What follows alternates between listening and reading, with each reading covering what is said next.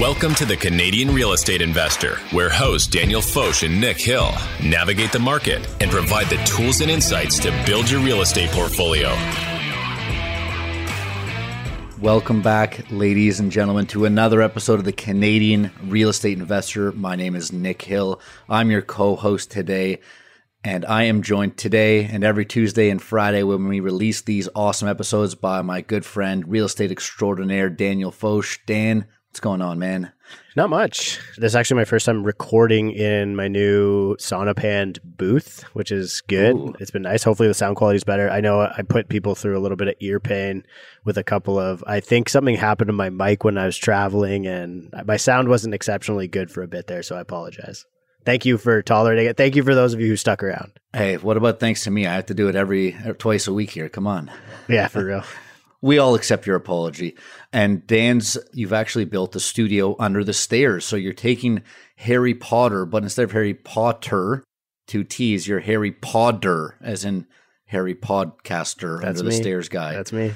If you want a picture of Dan's studio, we'll put one maybe on the Patreon so you can see where Dan's doing his podcast. But, anyways, enough about uh, Dan and Harry Potter. We have got a hell of an episode for everyone today. Today, we're going to be talking about Opum.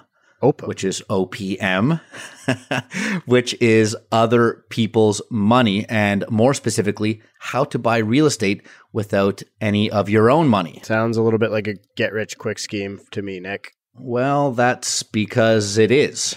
Almost sounds too good to be true. That's probably also because it is. Wait, what? Yeah, a little bit of a spoiler alert there. But one quick housekeeping item before we dive into the episodes Canadian real estate investor groups we're starting them across the country. We all want you to be a part of it. We're looking for an acronym. Canadian Real Estate Investor Groups comes out as Craig's. I like Craig. I've got one but I've got one buddy named Craig. He's a good guy, but I don't know if I love that acronym for our you know, for our meetups. Yeah, it kind of makes me think of Craigslist, which could also be an exceptionally bad thing, but maybe our Craigs can overpower it. I feel like on that note, we need an acronym for the show, like C R E I, but I don't know how you'd pronounce it. Maybe like Cray, like like that shit Cray. Yeah, I mean that'd make for good T-shirts. But you know, we also the the name of the company that our our personal name of our corp that runs this podcast is Canadian Real Estate and Media, which is in an acronym is is Cream. So we kind of like that. We I like that little Wu Tang. Yeah, a little Wu Tang where, you know, cash rules everything around me. Undecided on Craig's. But, anyways, we'd love your input. So shoot us an email if you've got any great ideas. So, on that note, the meetups are we're trying to set them up across the country. And so we do have a Vancouver one planned in early April. We'll have a date out soon. But what we're going to do is we're going to set up a meetup group for most major cities. If you don't see your city on the meetup link, which is in, in the show notes, just ask us and we'll add it. And then once that meetup group, that local meetup group, your city's meetup group hits 100 members, we're going to come out and we're going to do an event for you. So we don't even decide the order or the outcome of, of this or the order of operations. Whichever cities hit 100 members first will get the meetup. So the race is on, folks. Now, Nick, on to the main event. Yes, yes. Back to Opum or Other People's Money. Not to be confused with Other People's Money, which is a 1991 American romantic comedy directed by Norman Jewison, starring one of my favorite actors ever, Danny DeVito. Classic rom com leading male right there. As Larry the Liquidator, a successful corporate raider who's become rich buying up companies and selling off their assets. Uh, sounds like a great film. I might have to watch that later today. Uh, yeah, I always love me a good DeVito film. Also, not to be confused with other people's money inside the housing crisis and the demise of the greatest real estate deal ever made, which is actually one of my favorite books, in which a veteran New York Times reporter dissects one of the most spectacular failures in real estate history. Yeah, I'm just reading the summary on Amazon here. Real estate giant Tishman Speyer and his partner BlackRock lost billions of dollars when their much vaunted purchase of the Stuyvesant town Peter Cooper Village in New York. That's a mouthful. New York City failed to deliver the expected profits, but how did Tishman Speyer walk away from this deal unscathed? While others took the financial hit and MetLife scored a $3 billion profit. Illuminating the world of big real estate and the too big to fail For banks, other people's money is a riveting account of politics, high finance, and the hubris that ultimately led to the nationwide real estate meltdown. Sounds like a good read. Damn good book, man, for sure. It's a must read for listeners who are into that specific subtopic and you want to kind of get into the more high finance side, but not exactly what we're talking about today. Kind of loosely related. Yeah, I guess it is. It might answer some of the questions in that synopsis that could be explained by some of the phenomena that we'll be talking about in this episode. So, Nick, what is other people's money? Simply put, other people's money is using capital that isn't yours to fund an investment that you benefit from. Wow. Tough explanation of groundbreaking stuff. It's almost like you could just call it other people's money. Like we should have come wow. up with that. This can be done in one of two ways, though people are trying to turn real estate into rocket science and they might try and tell you that there are multiple ways, but it's really two ways that you can use other people's money to invest in real estate. Number one is debt, and number two is equity. The most simple iteration of OPM or other people's money is just buying a house with someone else or co investing.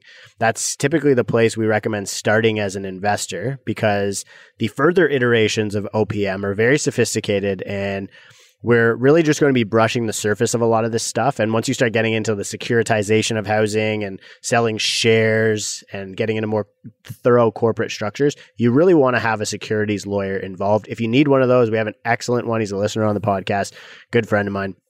Send us a message, and they're very expensive, just so you're aware, to get these done. And we'll talk about that because it's often a reason why finding OPM isn't necessarily the easiest thing to do. Nick, get us started on the D word. Let's talk about debt, baby. Sorry, that was uh, I, this. There's a reason I'm not a singer and I, and I speak for a living here. I like it. so let's talk I'm about glad debt. you did it. I'm typing that into the notes. I'm like, I wonder if I could convince this guy to do this. Yeah, well, I saw that sing it like it, sing it like it's about uh, you know what. And anyways, here we go. The process of getting debt is supposed to be faster, more systematized, and has a rigid underwriting process. So debt is a few things. It's a loan. It's a person giving you money that is not involved in the deal. So they have no say in your operations. The cost of capital is fixed, usually at a, at a set interest rate for a set amount of time. The money is paid back on schedule, though there are some exemptions like interest reserves or balloon payments that we'll talk about another time. Their payment is not performance based, so it's not tied to profit. And bankers and lenders are typically paid first in real estate deals because their loans need to be discharged in order for you to sell that property or, or, really move on to the next step with that property. Yeah, because it's registered on title there. Exactly. Next up, let's talk about equity. See, I told you I could do it too. Okay. It's nice to know that your singing voice is worse than mine. yeah, perfect. This isn't a singing podcast. That's why we talk. Equity is an investment. This means that the person giving you money is involved in the deal they get shares and votes, and they're basically trading more risk for their ability to have some degree of control of that risk. So, having a say in the deal or having a say in some sort of capital allocation pieces there. The cost of capital is typically more variable in that respect. It's a percentage of profits typically. This article on Investopedia, Nick, here, you want to go through it quickly? Yeah, let's let's look at this. It says the main advantage of equity financing is that there is no obligation to repay the money acquired through it. But then it goes on to say, of course, a company's owner wants it to be successful and provide the equity investors with a good return on their investment, but without required payments or interest charges, as is the case with debt financing. So equity financing places no additional financial burden on the company since there are no required monthly payments associated with equity financing. The company then has more capital available to invest in the growing business, which if you have a business, you know that that's priority number one, capital allocation back into the business to reinvest. But that doesn't mean there's no downside to equity financing. In fact, the downside can be quite large. In order to gain funding, you will have to give those investors a percentage of your companies. You're giving away ownership. You will have to share your profits and consult with your new partners anytime you make a decision affecting the company. The only way to remove these investors is to buy them out, which will likely be more expensive than the money they originally gave you. Yeah, a lot of people for these reasons think that equity is less risky than debt. And I think that there's, I mean, it's it's a difficult discussion to have. I mean, especially when you hear a lot about these. I think it was maybe in that WeWork documentary, or there was some other stuff like We some- crashed. yeah, some tech related like pop culture stuff where they're talking about fundraising and if you start to personally guarantee some of these equity positions or if you have equity investors, it's not like you're immune because they were equity rather than debt. Right. Like, yeah, I mean, it, it's they typically as an investor knew that they were taking more risk. And that's what 80% of the stuff that we're about to explain to you is designed to communicate. Talk about offering memorandums or different GP LP structures is basically making sure that your investors know the risk that they're taking so that if something does go wrong, it's harder for them to have recourse against you. But equity investors will still pursue people. They'll still try and lien them. They'll still try and, and collect on that money that they lost, right? So I think that it's a little bit naive to just say, oh, yeah, you know, like it's equity, so it's way safer. It can tend to be, but honestly, most equity deals where you're getting a sugar daddy in, in a lot of cases are, are really expecting one of three things priority, guarantee, or control. So, priority through preferred equity, you end up basically paying it like debt anyway. You pay them before you get paid through something called the promote structure, basically where someone gets paid until a certain hurdle or rate of return is achieved, and then the payment terms change. So let's say your investor gives you $100,000 on the condition that they get their $100,000 back before anyone else gets paid in the deal.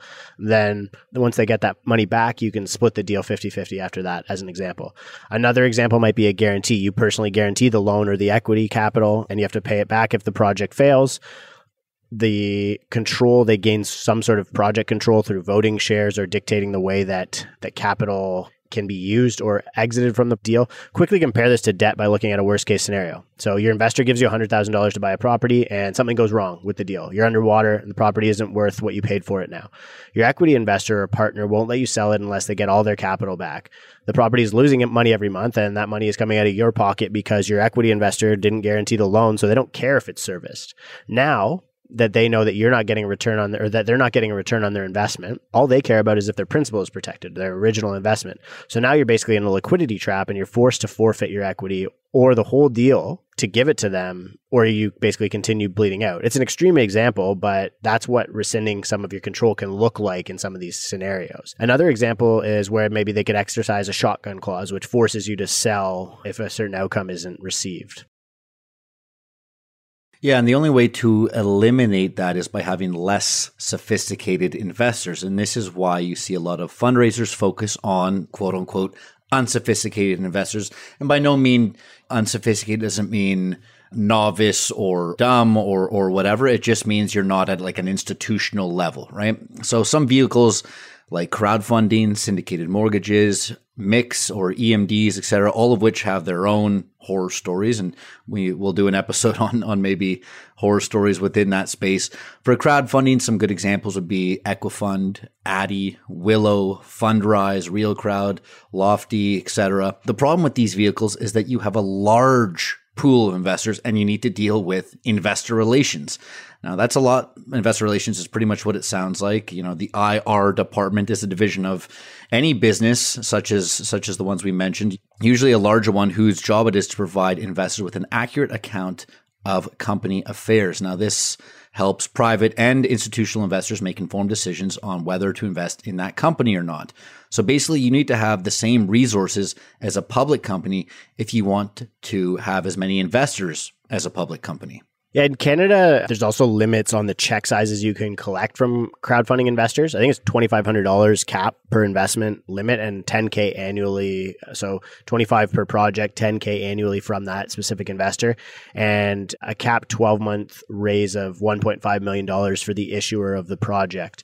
And the other thing is in the states. Sorry, Nick, before you jump on to the debt or equity question here is in the states they have the jobs act right? And the jobs act basically jobs stands for i think it was jumpstart our businesses our business startups. And basically what it was designed for was to allow for crowdfunding. And it's a much more robust crowdfunding system than what we have in canada. So a lot of the the lore literature that you're getting around opm and fundraising in real estate is America's a much bigger market. Their content is going to spill over north of the border.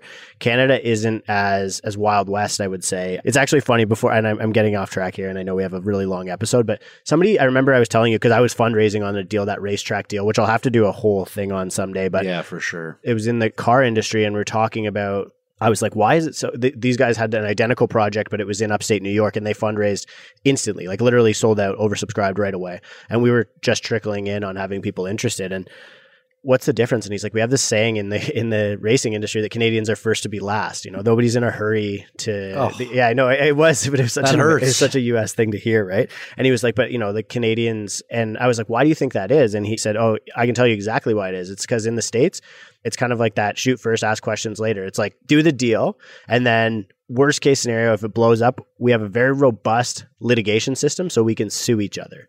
And that's like literally, he was like, the differentiator is the fact that we, it's so easy to sue one another in the States. I was like, that's really interesting insight. Anyway, let's get back to the debtor equity question here. Yeah, so the debtor equity question in this respect really comes down to who would you rather owe money to?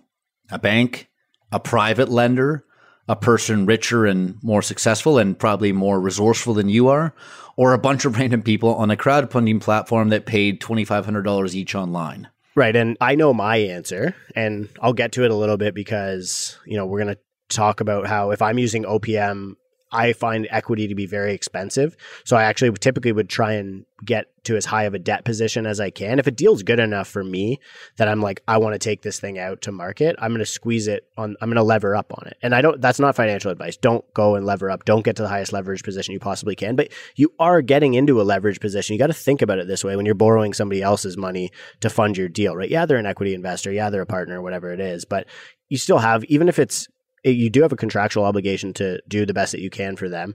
But you also have a moral obligation to try and deliver a return. And so it's just as much of an obligation if I owe 90% in debt on a project than if I owe 90% in equity on a project or 80% in debt and 10% in equity. Anyway, it really becomes a personal preference at that point for you as an investor how you want to compose your sta- capital stack, who you want to owe money to. And the reality is when people act like it's less risky because they think equity has less recourse and you're talking about non-recourse loans which are more common in the states versus recourse loans which is almost everything in Canada where they can start going after all of your personal assets and stuff like that. But it's how do you want to compose your capital stack? Wait, wait, wait, wait, wait. Is it time for my favorite segment, the dictionary? Yeah, you can't say capital stack and expect me not to provide an explanation. So, capital stack, this is from our friends at Altus Group. We'll link this in the show notes. The two main types of private financing a developer can obtain are debt and equity, which we've covered. Debt is usually provided by a lender, such as a bank or another financial institution. Equity can be provided by a number of parties, from large institutions to private family offices or even individuals. And within each of the debt and equity categories are subcategories of each, such as senior or mezzanine capital for debt. Equity can be a mix of preferred or common equity. And we'll briefly discuss these subcategories. So, the combination of all of the different types of financing for commercial real estate development is commonly known as the capital stack and provides a representation of not only how much of each type of financing is provided, but also the order of precedence each type takes in the project. There is an image on the site that provides a breakdown of capital stack. Check that out. And we've included video for this podcast. 10 minutes are free on YouTube, and the rest can be found on the Patreon. So go check that out. That's in the show notes as well. The percentage split between the different types of capital is often very flexible, and not every project will have every type of capital involved. So the numbers provided should be really for conceptual understanding of the capital stack. Some projects may have other types of financing, such as government grants, as part of the capital stack.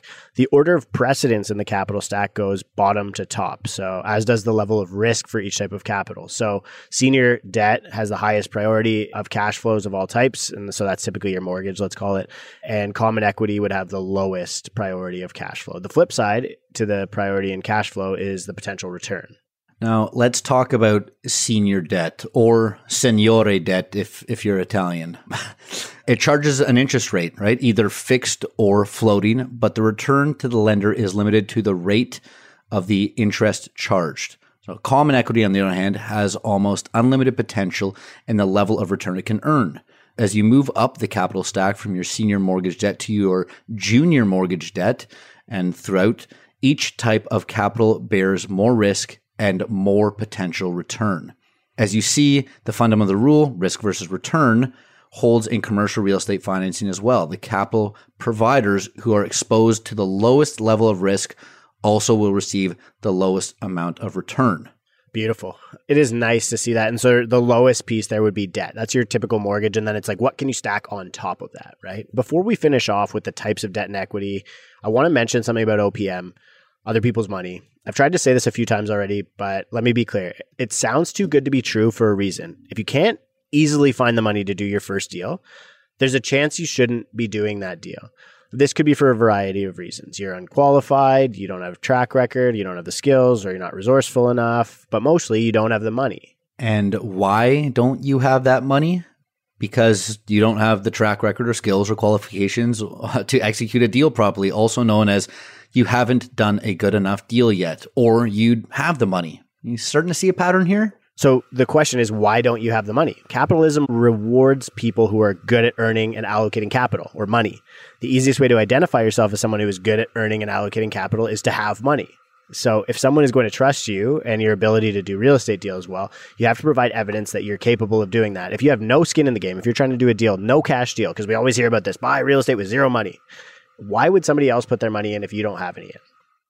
Exactly, because if the deal is that good, or if you're so good at doing deals, why haven't you taken the risk and done it with debt?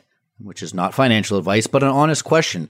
Aren't you asking someone else to take the risk for you? Because asking someone for equity, you're also saying that you don't want to take any risk. So why would they want to? Well, the answer is simple money. Now you have to compensate them more for taking the risk for you. But what about all the other problems we just outlined as to why people can't attract capital? Well, if your problem is you're unqualified, take courses, get qualifications. There are a number of free courses you can take in real estate investing on Coursera, which I think is like a monthly subscription, or edX, which I've done quite a few of. Like they have, I'm just on their website right now, socially responsible real estate development from MIT on edX. And you can take the course, you can see the whole syllabus for free. You just have to pay if you want a certificate, as an example. Yeah, and if you don't have any experience, volunteer, work for free. Dan and I both did for years and continue to help and volunteer with certain organizations, including ULI, BILD, NAIOP, and other real estate groups and associations.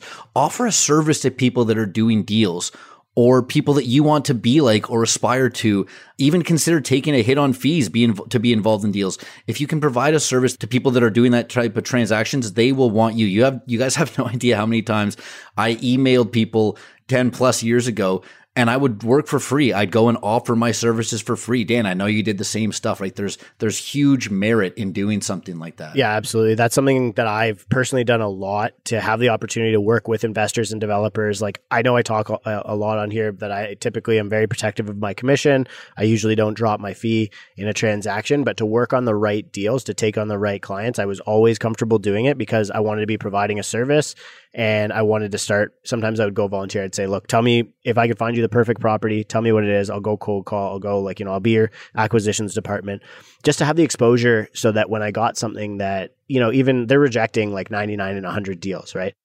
Just to get the feedback from them so I could see the way that they looked at transactions. So if you don't have the skills yeah. on top of that, sorry, do you want to jump in quickly? I was going to say it reminds me of how we first met. Yeah. Actually, no, you yeah. were doing a deal and and what happened? I, you know, years and years ago you you had a deal. I I knew the location. I was interested in the deal and what happened and it never ended up getting the deal done because unfortunately it was destroyed by a hurricane years later but didn't get the deal done but look where we are now, all because I DM'd you. I put together a bunch of packages. I brought investors and, sure. and actually made it worth your while to to bring me in on that deal. And you know now we've done dozens of deals together. Yeah. So it can happen, guys. Yeah, yeah, and we did actually land an equity investor who d- did a different deal. So if you don't have the skills, cultivate them, right? Like I said before, take courses, practice, ask other investors or operators, or go to a Canadian Real Estate Investor Podcast meetup These are things that you can do either for free or for a fee, like managing property, modeling deals, underwriting deals. I mean, it's not uncommon for lenders or organizations to pay an underwriting fee. Like literally, you can get paid to model deals, right?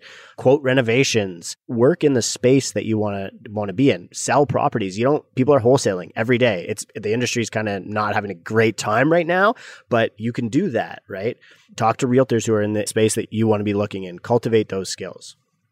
Yeah, and if you're still lacking that money and if you don't have guarantees or covenant that makes you a credible borrower or an equity partner, then, you know, it should be your job to try to accumulate as much quote unquote wealth as possible. Now, wealth is a weird word because it makes you think of a ton of money, but you don't need a ton of money to get involved. You know, if you come with to someone with 10, 20, 30 grand and they know that that's all you've got, but you're also bringing a whole bunch of sweat equity and you found the deal and all this stuff, it really goes to show skin in the game, right? You got to be willing to risk your assets.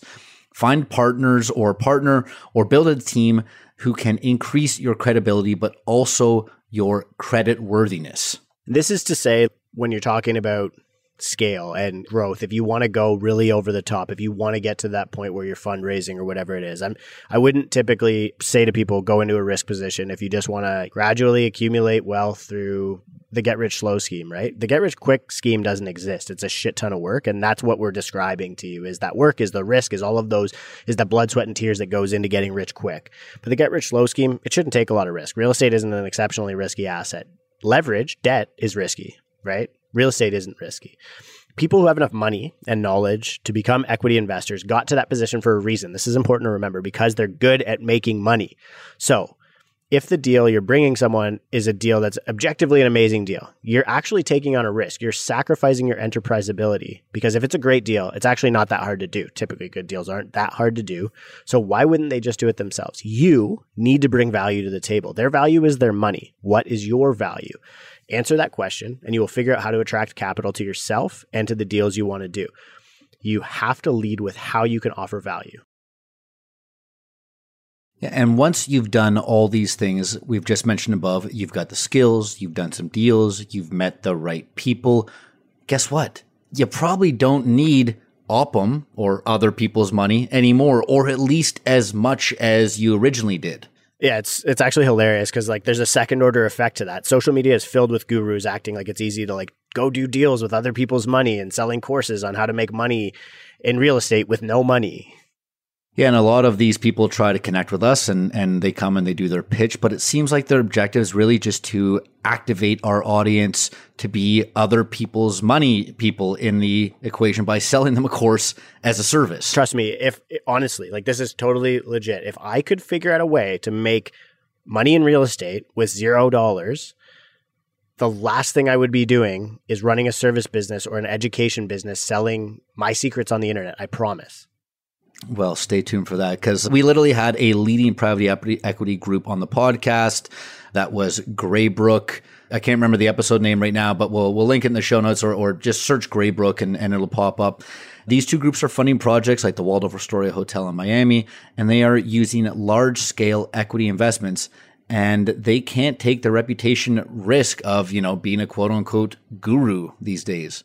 The other thing is you could also have the money and not experience, right? So maybe you're a high earner, an excellent saver, you've had a windfall of money or made a million dollars trading GameStop or Dogecoin or something ridiculous like that, but you haven't really ever done a real estate deal, but you want to. Well, you've got a valuable asset too, right? You're the supply side of this equation. Meet people who are doing deals, go to meetup events, learn about the real estate space, because you can probably actually maximize some of your capital with people who are better executors.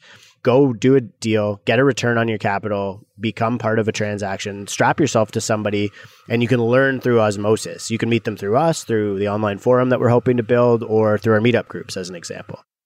Yeah, Dan, before you jump on, I just I just think that's like one of the oldest and most simple exchanges in real estate investing, right? You've got someone with money and not a lot of time, and you've got someone with more time and not a lot of money. Well, that person with not a lot of money and more time needs to be able to bring value, right? The other person doesn't have to bring as much value because they're bringing the cash, which you need. So that is the age old partnership right there. Anyways, let's get back to it, Dan. Yeah, absolutely. Maybe I'll just summarize this stuff quickly before we get into like the grittier details of debt versus equity. The easiest way here is maybe to imagine yourself as the investor in these projects. So, you know, if you're thinking about putting your own money into debt or equity, you'd be maybe buying bank stocks in the debt side, right? So, for debt, you'd be buying bank stocks, investing in MICs or mortgage investment companies, investing in syndicated mortgages or private lending directly as yourself. On the equity side, you'd be buying REITs or co-investing investing or joint venturing with some friends or putting your money in with a Greybrook or buying through a crowdfunding platform like Willow or Addy. Yeah, so let's now bring the conversation to debt. And we'll start it off with mortgages. We'll touch on banks, MICs, VTBs, otherwise known as vendor takebacks. We did a great episode on that, so go check that out. And of course, private lenders. Yeah, so private lenders, private mortgages are probably the closest thing to OPM that you're going to find in the lending space because there were points in time where you could get like hard money. And I mean, I guess it still exists, but it get you up to a leverage point where going where no man had ever gone before, right? Like getting to a higher leverage point that basically would be almost where you would typically get to an equity position. You know, in the States, there's hard money lenders going over 100% loan to value. That's pretty crazy. I mean, some of the more Wild West investors have been known to use HELOCs, which is a home equity line of credit, unsecured lines of credit, or we've even heard of some people using credit cards to borrow for down payments. I don't think that's happening anymore, but it certainly has in the past. Obviously, we don't recommend this, and it's now heavily controlled by the lending environment. Totally. And it's really risky stuff. And OSFI and most lenders seem to be really cracking down on people using borrowed money beyond just credit cards because that's just dumb. Don't do that but you know using borrowed money as a source of funds for deals especially investment deals because that chain of leverage can create risk in the market yeah, good point, Dan. And for example, let's say someone's borrowing from a HELOC to invest in rentals or even a HELOC to lend out as a private mortgage. Now, as the interest rate starts to go up on your HELOC, they're not making as much money on that private mortgage as they're lending out, right? The interest rates have gone the wrong way. Exactly. Or if the rental property is not in the green anymore and it's now causing them to bleed out because the cost of capital started going up. Or if property values go down, their loan to value gets bigger and they could now be over that 80% position as a lender, as an example. Yeah, and I feel like if you are above that 80% loan to value as a lender, I mean, you're basically taking the same risk as the equity investor would be in a real estate deal. Definitely. And that's why those hard money lenders are charging such crazy interest rates, like over 15%. Which can still be cheaper than equity, though. And that's why I like debt more than equity. If the deal makes sense with equity pricing, it'll make even more sense with debt pricing. And even if you have to go for go to get hard money as an example, which I don't recommend except for the most experienced sophisticated investors and developers. And speaking about the sophisticated investor equity, let's move down the capital stack that we have a product that kind of walks the thin line between debt and equity, but is more common in the development space. So as an investor, you'll rarely see this unless you're getting pretty crazy with your structure or really stretching to get that other people's money, which, if we haven't made it clear, we don't recommend. But by the way, Dan, take us through what mezzanine debt is. Yeah, mezzanine debt. This is from dealpath.com. So, a real estate mezzanine loan is a type of financing that investors take to fuel acquisitions or development projects. Mezzanine loans are subordinate, so they go behind the senior debt within the capital stack, but receive priority over the equity. So, if the project goes belly up, the lenders are getting paid before the mezzanine, but the equity guys are getting paid after them, depending on how much money is left to distribute. They take their name from the building of mezzanines, which sit one level above the ground floor. I, I love these. Everything's very cut and dry like, today. Yeah, real uh, estate. well, like real estate people are like, what should we call this type of debt? Yeah. Like, oh, well, let's just name it after a building, guys. Like, so yeah, let's name the it after a Florida building. Yeah. Well, next we're going to be covering hallway debt. No, I'm kidding. That doesn't exist. the straight and narrow stuff doesn't exist. So when senior debt doesn't cover the cost of a purchase or a development project, investors can use mezzanine loans to bridge that gap almost similar to a bridge loan that we see in, in the res space, right? Mezzanine bridge loans help investors boost their return on investment by providing additional capital without selling the maximum possible equity. As a combination of both debt and equity financing, real estate mezzanine loans are unsecured, meaning they typically don't require physical collateral.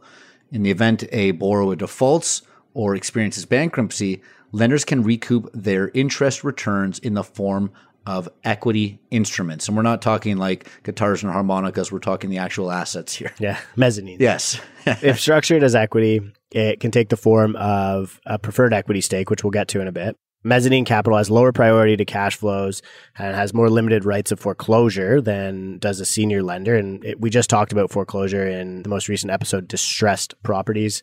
Mezzanine providers enter into agreements with the senior mortgage lender called intercreditor agreements that lay out sort of options provided to the mezzanine lender in the event that they get defaulted on. Because the opposite effect of the capital stack is people tend to default in reverse too, right? Like if you're mm-hmm. you're going to stop paying RBC last as an example, right? You know, the person at the bottom with the best and biggest often piece of debt but also the cheapest.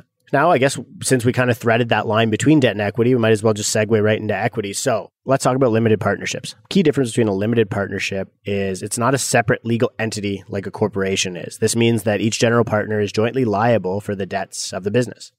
Yeah, but let's be honest, even with a corporate structure, you're often expected to personally guarantee your mortgages. Anyways, Dan, you know, we've just done this for for one of our new corps where we had to put together personal net worth statements and put a whole bunch of guarantees together. Yeah, this is it's such an important distinction that you're making because when we talk about getting in the business of real estate, like maybe Nick, maybe in 10 or 15 years, our business of real estate will be so good that we won't have to personally guarantee deals, right? Oh, maybe. Oh, that'd be lovely. Right? And maybe the corporate guarantee will be strong enough. But for now, we're still like when we talked about recourse earlier, the banks still want somebody to go after if shit hits the fan. And in that case, they want all of the partners in the corporation or of the shareholders or directors in the corporation to personally guarantee the deals. And it kind of goes back to my primary question. Why wouldn't your investor just do the deal themselves? If you're bringing on an investor, it's because you're trying to do the deal that you can't do on your own, which means that you don't have sufficient money to qualify for the mortgage for that deal in a lot of cases. If this is the case, chances are you probably also don't have sufficient income or net worth for your personal guarantee to be valuable to the deal either. And I'm not saying this as an insult, by the way. We've done deals where we've had investors just come in and provide guarantees or even fully qualify for the mortgage themselves. But we've also done deals where we're the general partners partners and investors are limited partners. So let's stop there and look at a general partner and a limited partner. The main difference between these types of partnerships is that general partners have full operational control of a business and unlimited liability in the business sense.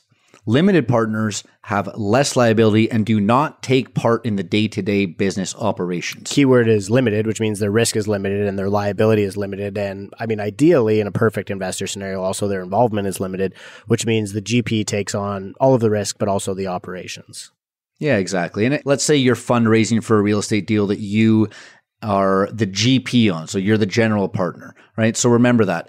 A lot of people think OPM, other people's money, means other people's risk, but it doesn't. It means your risk almost exclusively because if you mess up the deal, you're going to be on the hook for the debts of the bad deal. And you better believe that OP, other people, is going to want their M back too, M being money.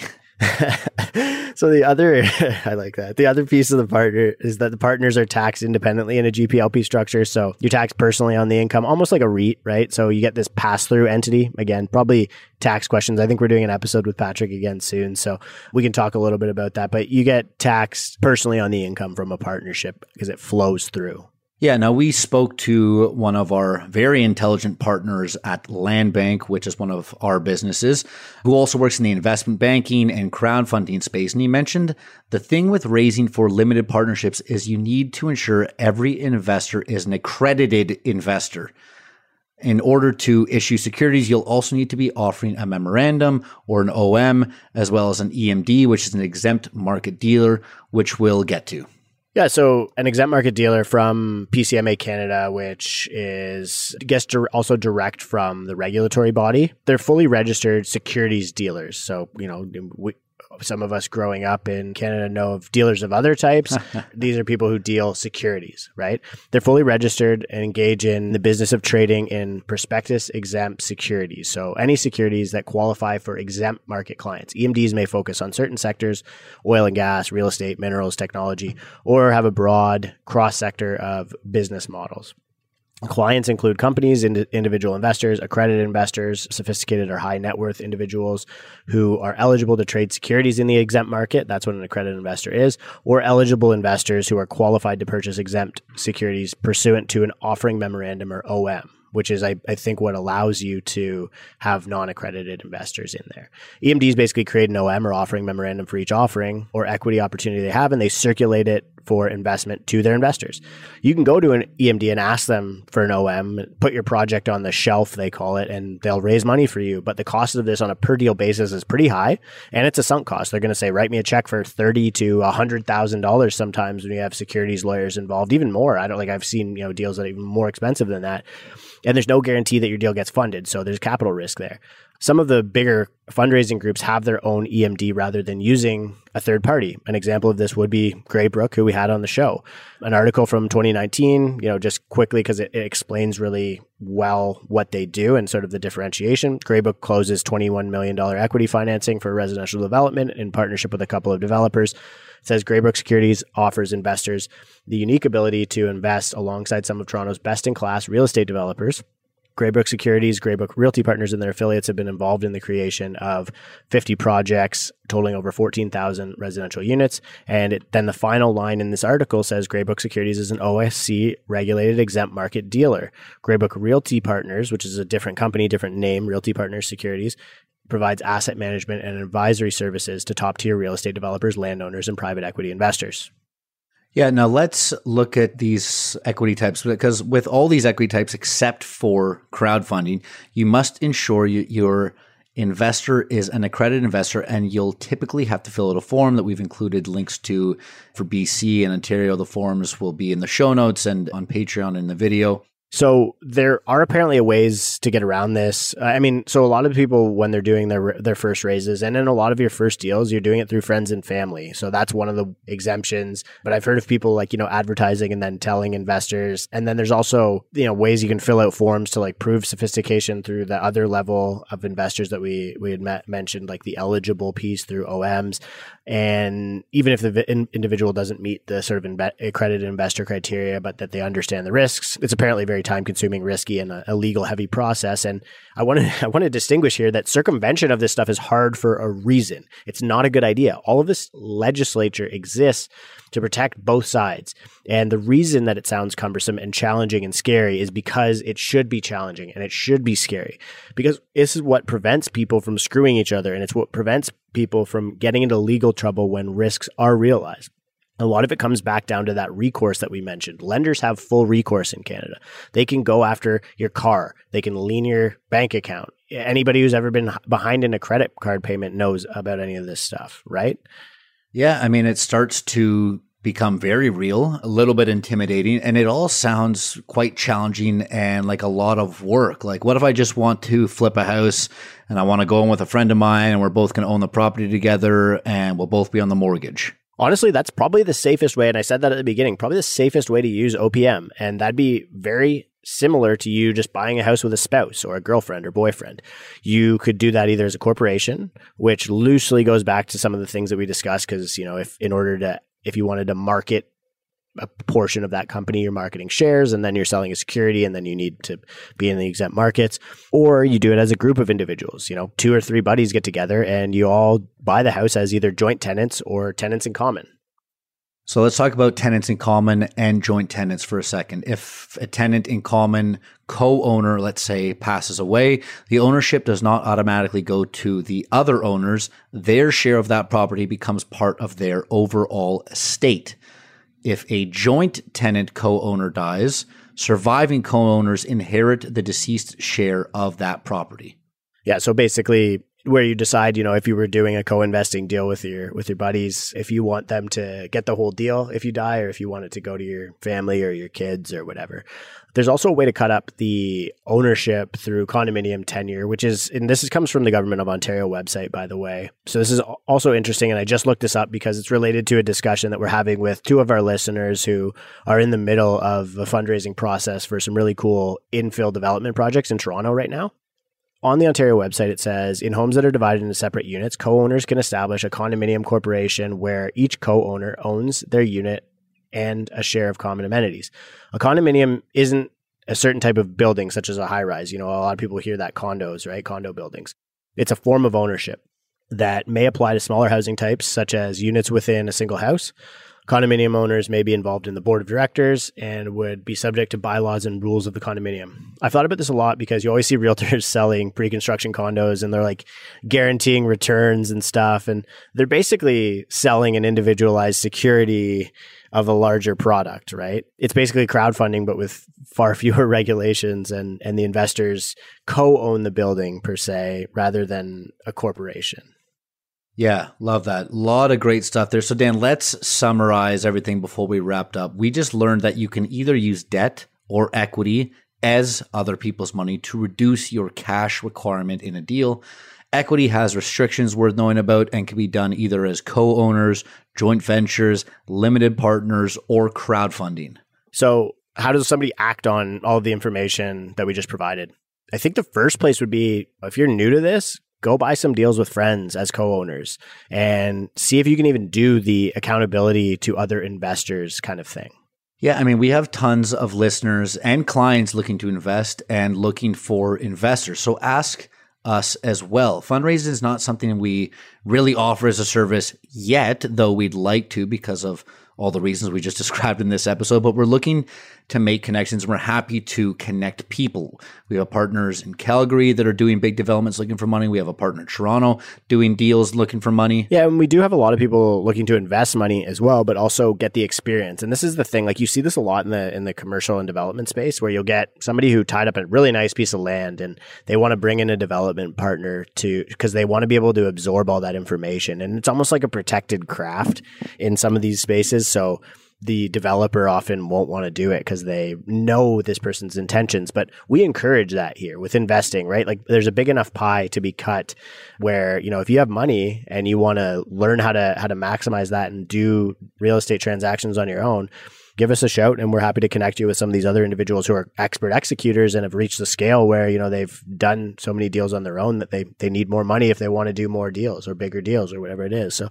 it really just comes down to that core principle that we'll always drive home on this podcast and why we set up these meetups coast to coast and remind you to check out the meetup.com for the Canadian Real Estate Investor podcast. This is a community, right? Real estate is a community, and that's where you're going to meet other individuals. You can see them eye to eye. You can determine whether or not there's trust, right? You can, if people are out there putting their credibility on the line by being at events or being on social media and talking about this stuff. And you have other people joining deals with you, looking at deals with you, underwriting deals, making sure that there's a degree of safety there. We always encourage people to cultivate that investment community because that's what we are. Yeah, love that. Thanks so much, Dan. We, I've got to run because I just downloaded Other People's Money, the rom com starring Danny DeVito, and I can't wait to watch it. So, kidding. But, anyways, thanks so much for listening, everybody. We hope you got a lot out of this episode and enjoyed listening to it as much as Dan and I enjoyed doing it. Until next time. The Canadian Real Estate Investor is for entertainment purposes only and not financial or investment advice. Always do your own due diligence. Nick Hill is a mortgage agent with Premier Mortgage Center, license number 10317, and a partner in G&H Mortgage Group. Agent license is M21004037. Daniel Foch is a real estate broker at Royal LePage Your Community Realty, a member of Royal LePage Commercial, and a licensee with the Canadian Real Estate Association, Ontario Real Estate Association, and a member of the Toronto Real Estate Board.